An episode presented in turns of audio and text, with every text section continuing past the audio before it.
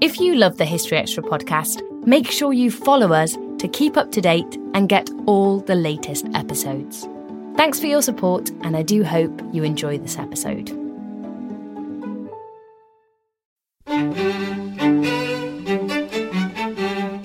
Hi, it's Dave Musgrave, editor of BBC History Magazine, here once again to introduce you to our latest podcast. I'm joined by the deputy editor Sue Wingrove and section editor Rob Attar. This podcast accompanies the May issue of the magazine, which goes on sale in the UK on Tuesday, the 29th of April. Our main feature is on Jack the Ripper, and we'll be hearing from the curator of a new exhibition about the nefarious Victorian serial killer shortly. We've also got a chat with a historian who is living on a 19th century farm, and we've invited Professor Paul Cartledge into our time machine this month. Plus, we'll be talking through the latest history book releases. But first, Rob Attar has been talking to Alex Werner about Jack the Ripper. Jack the Ripper is a character that continues to fascinate people even today. Why do you think that is? For a variety of reasons. I mean, I think it's a pretty amazing story. just you know, if you just had it, as I say, someone wrote a novel with these all these different elements, and it's an incredible story in terms of a brutal killer on the loose in an urban setting, killer who is not caught, set against the backdrop of um, the world's largest city at the period. I mean, I think it's, it's a very, very exciting story. It's also a slightly unsettling story. So there's a degree of fascination, I think. Um, and it's a story that is known throughout the world. And obviously, he famously was never captured. Do you think we'll ever find out who did it conclusively? I think it's very unlikely that we'll find out who Jack the Ripper was. Um, there have been so many different theories over the years, and all of them, um, for one reason or another, there are reasons why we can discount them I think with the, with the benefit of hindsight, having looked at a lot of the evidence, having read lots and lots of books on the subject, I'm still unconvinced that uh, we know who Jack the Ripper was. I think it will, will go on for quite a long time. I don't think it means that we can say this is story is closed or we've we've finished with the investigation. But I think it's um, it's very unlikely that a character will come forward that we can definitely attribute the crimes to. And coming back to the exhibition itself, what prompted the museum to put on such an exhibition? The location of the exhibition at the Museum in Docklands. The Museum, Museum in Docklands, uh, when the exhibition opened, will have been open itself for about five years, and uh, this is a museum that looks very much at the history of the eastern side of London. And Jack the Ripper is a subject that a lot of our visitors, when they come to the museum, both the Museum in Docklands and the Museum of London, they often ask, you know, have you got a display on Jack the Ripper? So really, it is meeting a bit the public demand for exhibition that looks at Jack the Ripper, and an exhibition where the public, for the first time, will have access to a lot of the original surviving archival material. Coming on to that, what are some of the key exhibits in the exhibition? Well, they range from things from our own collection, which are more contextual type material, which uh, we have obviously very strong.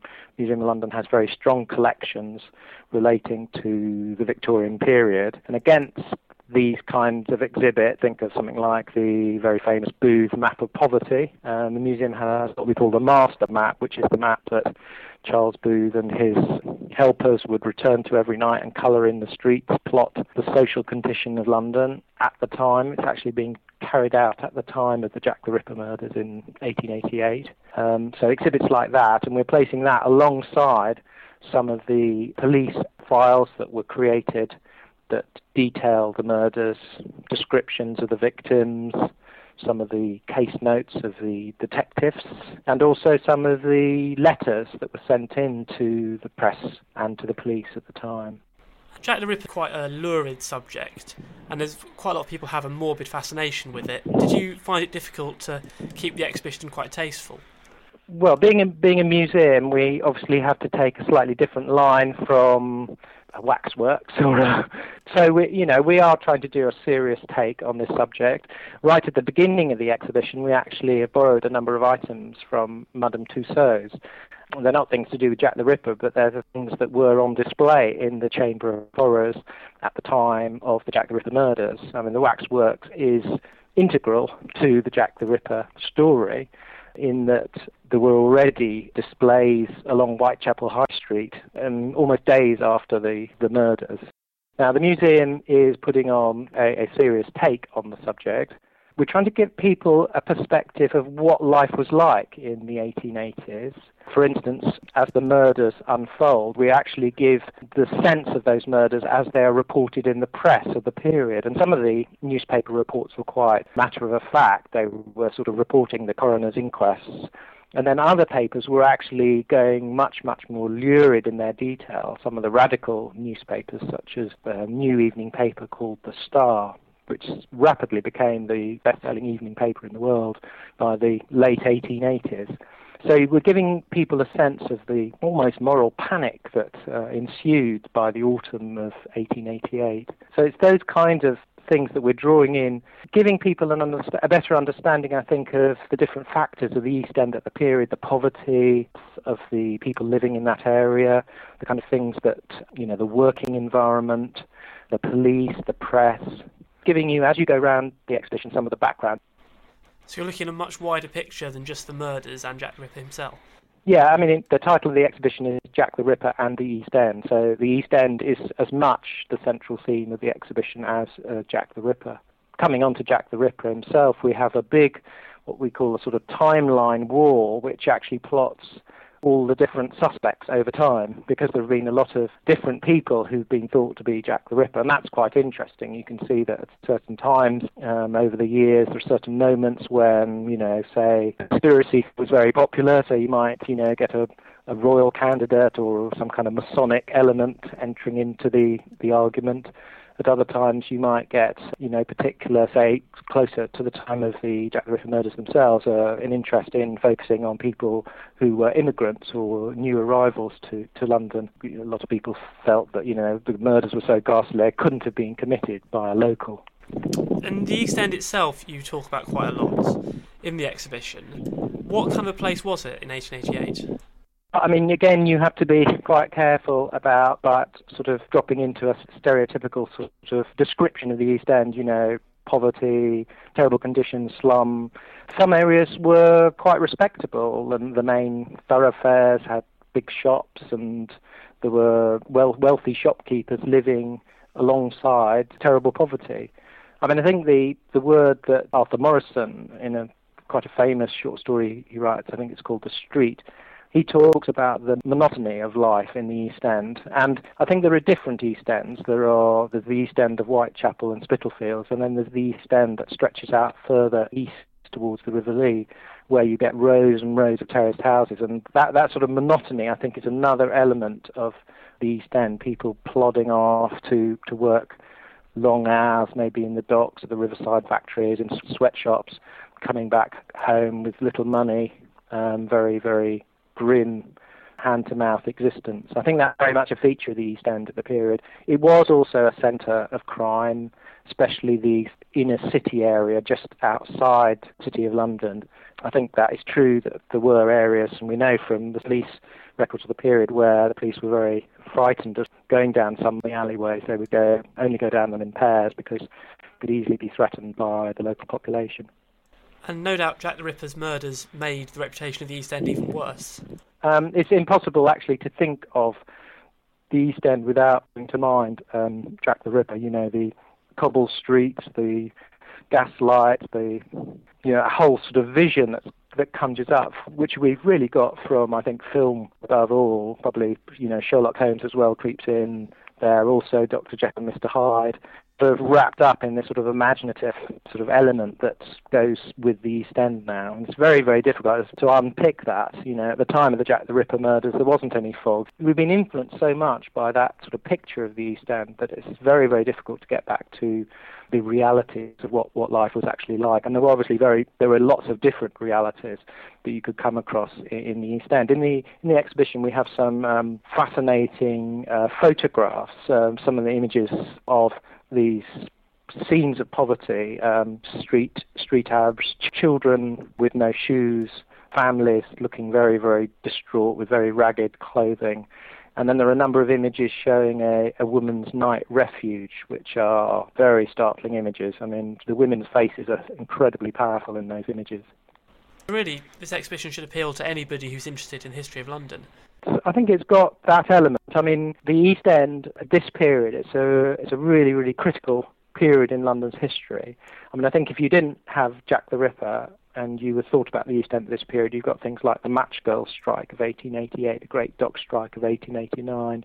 You've got the period 1886 87, there is virtual starvation in the East End, and there are marches through the streets of London ending up in the riots in Trafalgar Square. You've got a Mansion House Fund that's set up to actually give out food in the East End in the in 1886, 87. So it's quite a it's quite an important moment in London's history. And then you've got the Booth map of poverty that actually, for the first time, maps poverty in a detailed way in London.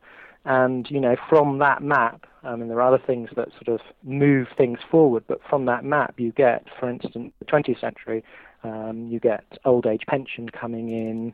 You get um, the clearance of some of the slum districts of London and the introduction of what we would call probably social housing today. So it's, it is a moment of change, an important moment of change. And some people have argued, some people argued even at the time, people like George Bernard Shaw argued that the Jack the Ripper murders helped to galvanize people to actually take action in the East End and uh, improve conditions. So there was almost a positive side to what are pretty horrendous killings. There were some positive things that, that came about. I mean, the East End was still, you know, in the early 20th century, there was still very severe destitution to be found in the East End and in other parts of London. But it did bring a focus, I think, especially after the creation of the London County Council. It did focus people's minds to actually carry out major transformation of some of the quarters of London. So it did help to sort of galvanise change. There's one uh, quite interesting comment I found, which was of the Salvation Army night shelter in, in Whitechapel. And there was a report of um, one of the women in the night refuge crying out in the middle of the night saying, Thank God for Jack the Ripper, you know, so that he'd actually, if it hadn't been for him, there wouldn't have been this night refuge for us. So I think the murders did actually help to improve conditions to a certain extent in the East End. It was a contributing factor and a very important contributing factor in, in certain instances.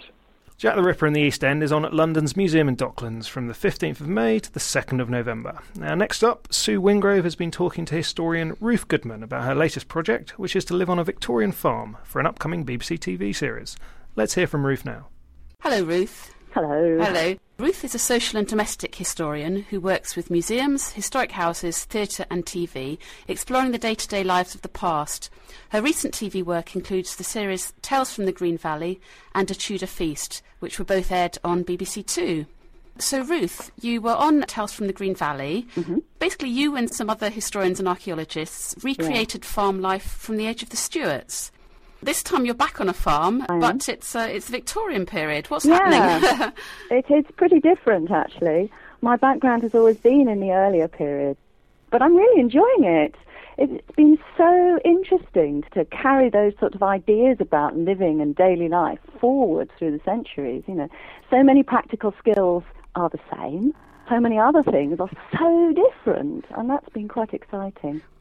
We're up in Shropshire this time, right? Um, and it's very beautiful. Oh, gosh, the instant the sun peeps out from a cloud, you sort of find yourself stopping and going, "Oh, isn't it lovely?" So last time it was all sort of wattle and daub and things made out of willow and pot. Mm-hmm. And what is it, red brick and stuff this time? That area of the country, it's less red brick, more stone. But it's so different. Enamel pots, and the, the hu- biggest difference, as far as I'm concerned, is the change in fuel. You know, changing over from a wood economy to a coal economy. It, oh, it just impacts on everything. What kind of lighting? You wouldn't be on um, oil you lamps. have oil lamps. Yeah, right, we're only on oil right. lamps, which are okay. You can't really see to do anything intricate by them. Do you have running water at all, or no, no, running no, water? I'm still carrying water in buckets. Quite hard work, I should imagine. It is hard work. And Yeah. boy, do you ration how much water you use when you have to carry every drop. You think about how you use it. If, for example, I'm washing clothes, you know, I bring the water in and I use it first as sort of my cleanest rinse, and then I use it to become my soap suddy water, and then then I use it to become my rinsing off the absolute foulest at the beginning of the process water. Right. Which sounds sort of backwards, but you get sort of three uses out of the same load of water before you chuck it away, just so that I use less, carry Right. less. You're basically sort of mistress of the of the house, are you? Mm-hmm. Do you have to sort of milk cows or anything like that, or Yep. you do? Yeah, it's, it's a farm, and therefore, you know, the the jobs sort of move in and out. And although there is a sort of a male role and a female role, that's a bit of a movable feast. You know, they have to be Yes. flexible. If you're working on a small farm, everybody has to muck in at various points. We've got cows, we've got sheep, we've got pigs, we've got poultry. Gosh. Um, and a woman usually did most of the milking and most of the poultry keeping on a small farm. Right. Um, and the men did most of the horses and most of the sheep. But, you know, there are times when we have to cross over and help each other out. so who else is there with you? Alex and Peter, who worked with me on both Tales of the Green Valley and Tudor Feast, are both working with me on this one as well. So you started in September. We started Um, in September, yeah, and so- we're running the full year through until the end of August, from harvest to harvest. starting at the end of the season in a way. Yes, I suppose so. I mean, you're starting with last year's produce, Yes, aren't you? yes. But it is also the beginning. It's the moment when you start ploughing the land, start the preparations for next year's, you know, harvest. Really, you've got to get the land in the in the field. You've got to get the land in the garden. You've got to get your animals in a fit state to get them through the winter. It, it, it, from an agricultural point of view, it is very much a, a sort of an end of one, start of the new. And did they at least let you start with um with a, uh, your stock cupboard full of preserved food? yes, we have stock full of food. We started with a farm in a terrible state, not really fully workable. So the first month or so, I had to put a huge amount of work into renovation. No plaster on the walls. Oh. Um, the stairs weren't safe. So that was a really big thing to sort of try and get the basics up and running. And, and we're still having to do bits of jobs like that as we go along. Um, at the moment, the boys are selecting tree to fell because I want to make some fence posts. They've just finished building a pigsty. Um, our pigs are, are, are in, but we want them to have a bigger runaround area in the main yard, and we Uh-huh. also want to be able to let the cows out of the cowshed into the main yard for a bit of fresh air every day. So we're busily fencing that up at the moment. After a year, it'll probably be perfect. You won't want to go home. To hand over this nice finished working farm to somebody else. they say farming is a long-term business, isn't it? Yeah. Landowners and tenants, it's a different business. You know, most people who are actually farming were tenant farmers. And you took the lease for quite a short time, often only the year, and then there was a choice whether you stayed or whether you moved on. So there's a bit more movement, perhaps, than people Yes, might expect. yes. Um, many of the rental agreements were really quite complicated because of this, because they had to set out exactly what you were responsible for. You know, and the landlord would be responsible for some aspects and, and the tenant for others. But it had to be really laid down in how much fertilizer was used or not used and things like that. So that if a tenant moves on, you know, he doesn't just rape the land for a year and Yes, go. He has to leave it in good heart for the next tenant. We don't always realise just how much our negative thoughts and experiences stick with us and weigh us down. You may find your brain constantly running through a highlight reel of bad moments. That comment your friend made last week that hurt your feelings. That frustrating thing your mum does. Or that silly thing you said in a meeting. Maybe it's time to get it all off your chest. Whether it's a tiny annoyance or something much bigger, talking about it can give you some relief and lead you to a potential solution. That's where therapy comes in. It's a safe space to share whatever's weighing you down and learn to process it so your internal highlight reel can focus on the good stuff. And BetterHelp offers affordable online therapy on a schedule that works for you. Connect with a licensed therapist by text, phone, or video call. Start the process in minutes and switch therapists anytime. Let it out with BetterHelp.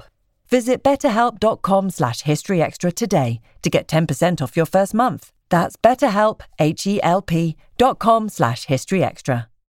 This episode is brought to you by Indeed. We're driven by the search for better, but when it comes to hiring, the best way to search for a candidate isn't to search at all. Don't search, match with Indeed. Use Indeed for scheduling, screening, and messaging so you can connect with candidates faster. And listeners of this show will get a $75 sponsored job credit to get your jobs more visibility at Indeed.com slash History Extra. Just go to Indeed.com slash History Extra right now and support our show by saying you heard about Indeed on this podcast. Terms and conditions apply. Need to hire? You need Indeed. Now, spring will be upon us. What are, what Mm-hmm. are you up to in spring? What are the main things there? well, it's really animals and, and animal husbandry is, is really looming large. We have a pig who's ready to Gosh. give birth to piglets. Our, Ah. our sheep are, are clo- you know, getting closer to lambing, and you know, one of our cows is in calf. Uh, hopefully, it will go fairly straightforward. Yes. Also, got to get um, my garden sorted out. I, Okay, all right. Well, will you come back next month and tell us all about that? Yes? Yeah, quite. Okay, all right. Well, Ruth, thanks very much for talking to us. Thank you. And good luck with everything. And um, I'm, I'm longing to hear about all the little, little baby animals. Thanks. all right, thanks very much, Ruth. Cheerio. Bye bye. The Victorian Farm will be on TV later this year, and we'll be coming back to talk to Ruth uh, in a future podcast. But now, Sue, let's have a chat about the latest history books that have been published this month. What's the uh, what's the, the big book that we've been reviewing this month? Okay, well, our selection of books ranges from 1960s cinema to Mughal India to the 1549 rebellions to Renaissance vendettas and finally to Rome, which is the uh, lead review this month. Rome Empire of the Eagles by Neil Faulkner. This book sets itself the daunting task of telling the entire story of the rise and fall of the Roman Empire in one medium sized volume. Now, in this period, Rome goes from a collection of thatched wattle and daub huts to a city of soaring marble cathedrals, and that's not even mentioning the empire, which of course uh, grew hugely over that period. Our reviewer, Peter Heather, who's a lecturer at Oxford, was impressed with this book. He admired its uh, skill. He was aware that the, the the danger was that you could, you know, not really say much in just 300 pages to talk about the whole Roman Empire, but um, he says Faulkner pulls it off with aplomb um, and does a wonderful job. Faulkner himself doesn't actually like the Romans very much, and he wants us to know them as the most bloodthirsty conquerors this corner of the globe has ever seen. Um, and he says that the whole empire was built on predation. He talks of the inner social tension of the community, which was smoothed over by military um, actions. But the whole empire really was built on prisoners, slaves, and bloodshed. So it sounds like it's well worth reading. Yep, it, that appears to be a provocative read. Um, equally provocative, I imagine, is a book on Britain's lost cities. Yes, now um, this is by Gavin Stamp and uh, was reviewed by Tristram Hunt. Basically, the theme of the book is how really the, the scene was set for the post war decimation of um, Europe's great urban um, civilizations after the Second World War. Really, the, the, the planners and architects of the um, latter half of the 20th century did more to destroy Britain's Victorian infrastructure than did the Luftwaffe in the Second World War. And it's rather a sad tale. Um, after the air raids, buildings were, you know, pulled down that could well have been repaired. Uh, and Gavin really doesn't have uh, much praise for um, for our for our planners. Basically, he says behind all this was a sense of shame about the industrial past, a visceral and blinkered reject- rejection of the dark but substantial legacy of the Victorians, fueled in part by a crude socialist vision that could amount to little more than civic self hatred and which resulted in relentless destruction. It's a sad story, and among the stunning pictures of long lost Victorian markets, Pugin houses, hotels, and stations, each reader will find their own sadness, says Tristram Hunt. And certainly, when we had a look at the book here in Bristol, it was heartbreaking, really, to look at the beautiful medieval buildings that had been torn down to create Bristol's Broadmeads shopping centre. And I think every reader will indeed find their own sadness here. Okay, and what can you tell me about disease? I can tell you quite a lot about disease, Well, be um, and I can show you some lovely pictures as well because they appeared in a book by Mary Dobson, um, who's an expert in the history of infectious infectious diseases. And it's a, it's a book for the general reader, so it, it's a great book. Its theme is how, from earliest times, disease has been a major influence on the history of humanity, indeed far greater than that of war, famine, or natural disasters. It's rather a lovely book. It's got some lovely illustrations, contemporary illustrations, um, and for each disease, it talks about the relationship between the condition and the environment. Um, it tells you a little bit about its social context and some of the cures that have been attempted over the um, ages. Uh, there's a lovely quote about syphilis how one night with Venus um, cost a lifetime with Mercury, and that refers to the rather nasty uh, so called cure for that disease. Very droll. um, but that's a, that's, a, that's a super little book. Yep, okay, and a super little book you've been reading, Rob? Well, it's not that little, but it is a super book, and that's Young Stalin by Simon Sebag Montefiore. Now, his last book, which lots of people read, was Stalin, the Court of the Red Tsar, which looks at Stalin's period in power. This book takes a story, kind of a prequel. He's done a bit of a George Lucas here, and he's gone back in time, and he looks at Stalin until the revolution. And basically, you kind of see this this former, well, future world leader basically acting like a gangster, running around killing people, bribing people, and getting his fair share of women as well. So it's quite an entertaining read, but also quite an interesting look at kind of gestation of a monster. Now, aside from reading about Stalin, you also managed to find time to invite Professor Paul Cartledge into the time machine this month. Paul is Professor of Greek History at Cambridge, so I assume he wants to take us back to classical Greece, is that right? You'd be right, yes. He wants to go all the way back to 430 BCE, which I think is the furthest our time machine has got to so far. But it made it, it made it okay, and he wants to talk to some Greek thinkers about Athenian democracy. Splendid. Well, let's uh, let's go back in the time machine right now. What year would you like to set the time machine for? 430 BC or BCE, as we quite often now say before the Common Era, but 430, 430. And why do you want to go back to 430 BCE? Two things immediately. This was the year in which Sophocles' uh, most famous tragedy, Oedipus the King, was first performed and indeed was only performed because tragedians wrote for one off performances, strange though that may seem to us and secondly because that was the year of the Great Plague which hit Athens, and I think it's not coincidental that Sophocles' tragedy starts with the Great Plague affecting Thebes in myth, but nevertheless Athenians would have made the connection.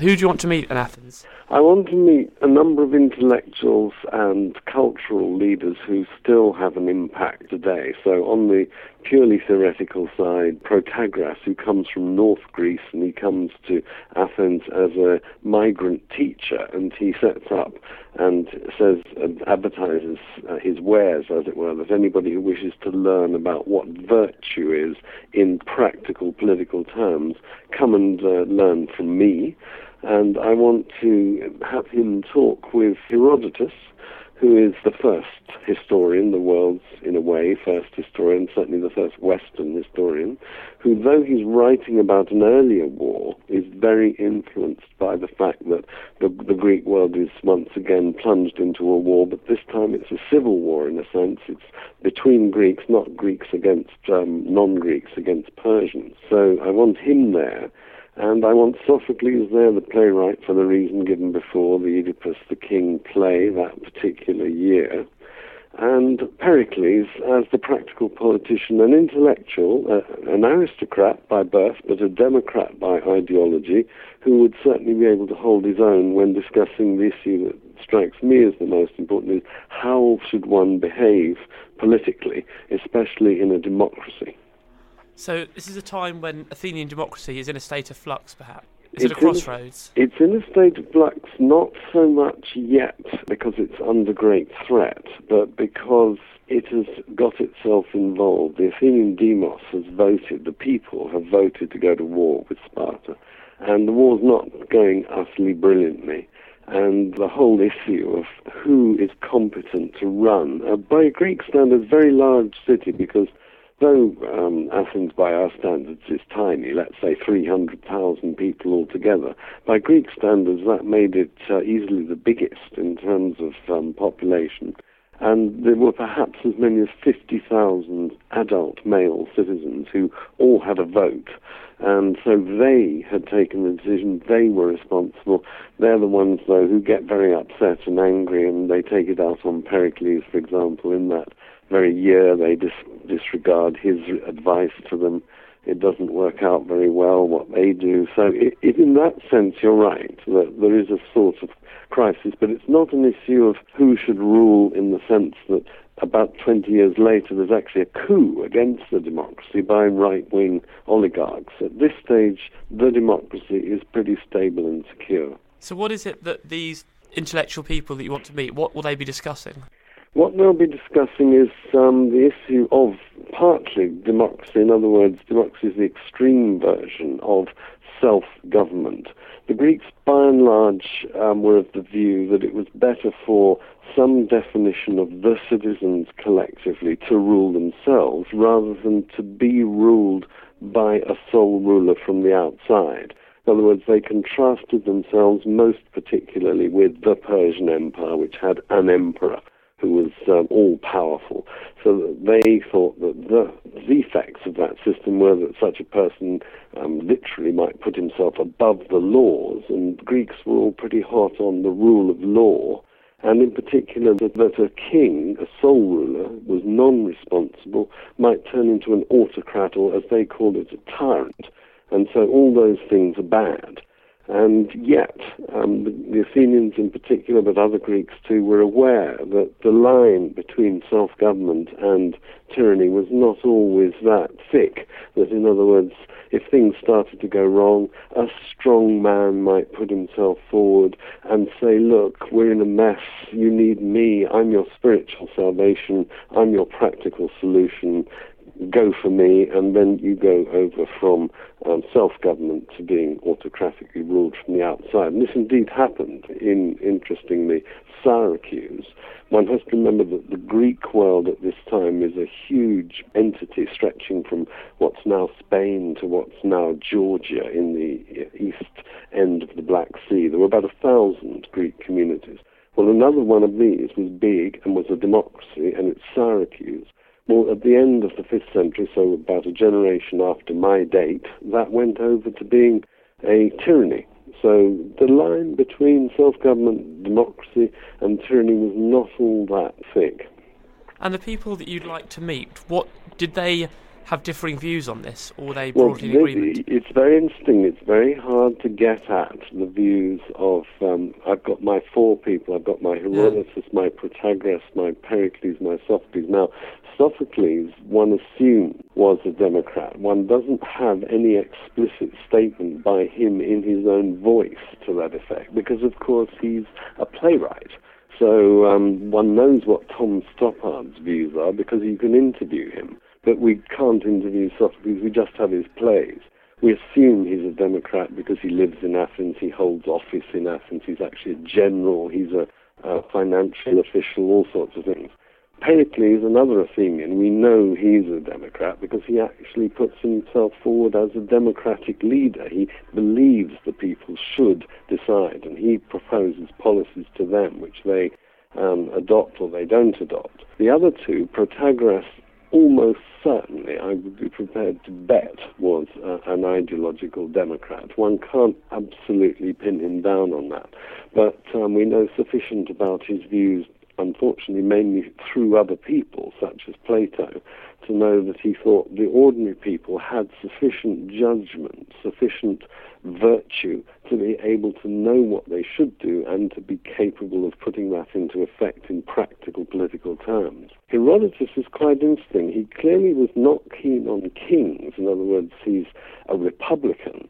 But some of the things he says about democracy, for example, it's easier to fool 30,000 people than it is to fool one man. He uses in one particular case, suggests that he wasn't absolutely wildly in favor of extreme democracy.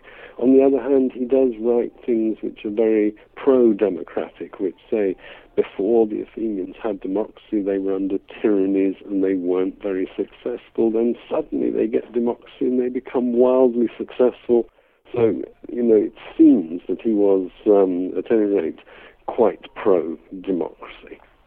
So it sounds like they would have probably been in favour of democracy as a as a group compared to any other form of government. Absolutely, and remembering in ancient Greek terms, I mean, it's a very odd fact. We're all Democrats today, but once upon a time, and that's not very long ago, 19th century, early 19th century, democracy was thought to be the worst possible regime because it's a regime of ignorant, stupid, ill-educated people who are ruling over the minority who are uh, intelligent, well-educated, and so on and so forth, and they make bad decisions, and really one must be very careful not to give power to the people. Well, what we invented was a form of um, distanced, um, what we call representative democracy. That is, we elect, we the people, uh, elect people to govern for us, and in fact, instead of us, not just on our behalf, but they actually rule instead.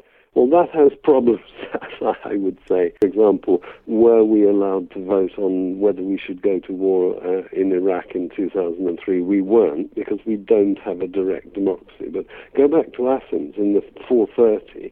They every day could in principle, call themselves together, have an assembly meeting, and decide to change the policy that the state was currently practicing. I mean, that is the most extreme form of direct democracy. It's sometimes called government by mass meeting, and it has huge risks. One of them is, of course, to make judgment under extreme emotion that you don't reason, you don't uh, stand back, you don't stay cool, you, in the heat of the moment, you rush in, something like that.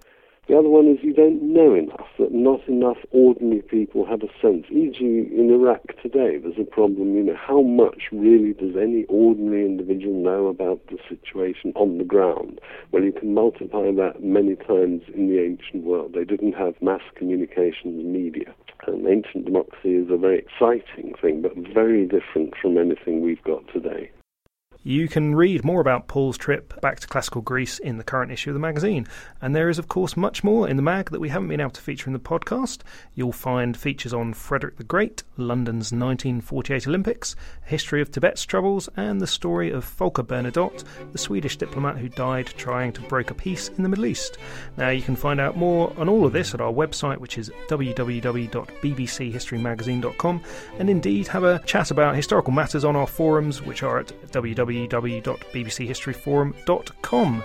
So that's it for this month. Remember that BBC History Magazine is on sale in all good news agents in the UK for just £3.60. Uh, as I said, the May issue is on sale in the shops from Tuesday, the 29th of April, or you can subscribe. UK podcast listeners can do that today from just £16.20 every six issues, which is a 25% saving on the cover price. To take advantage of this, order online at www.subscribeonline.co.uk forward slash history magazine quoting pod 07. Alternatively, call our hotline on 0844 844 0250. So thanks for listening. I hope you'll tune in again next month.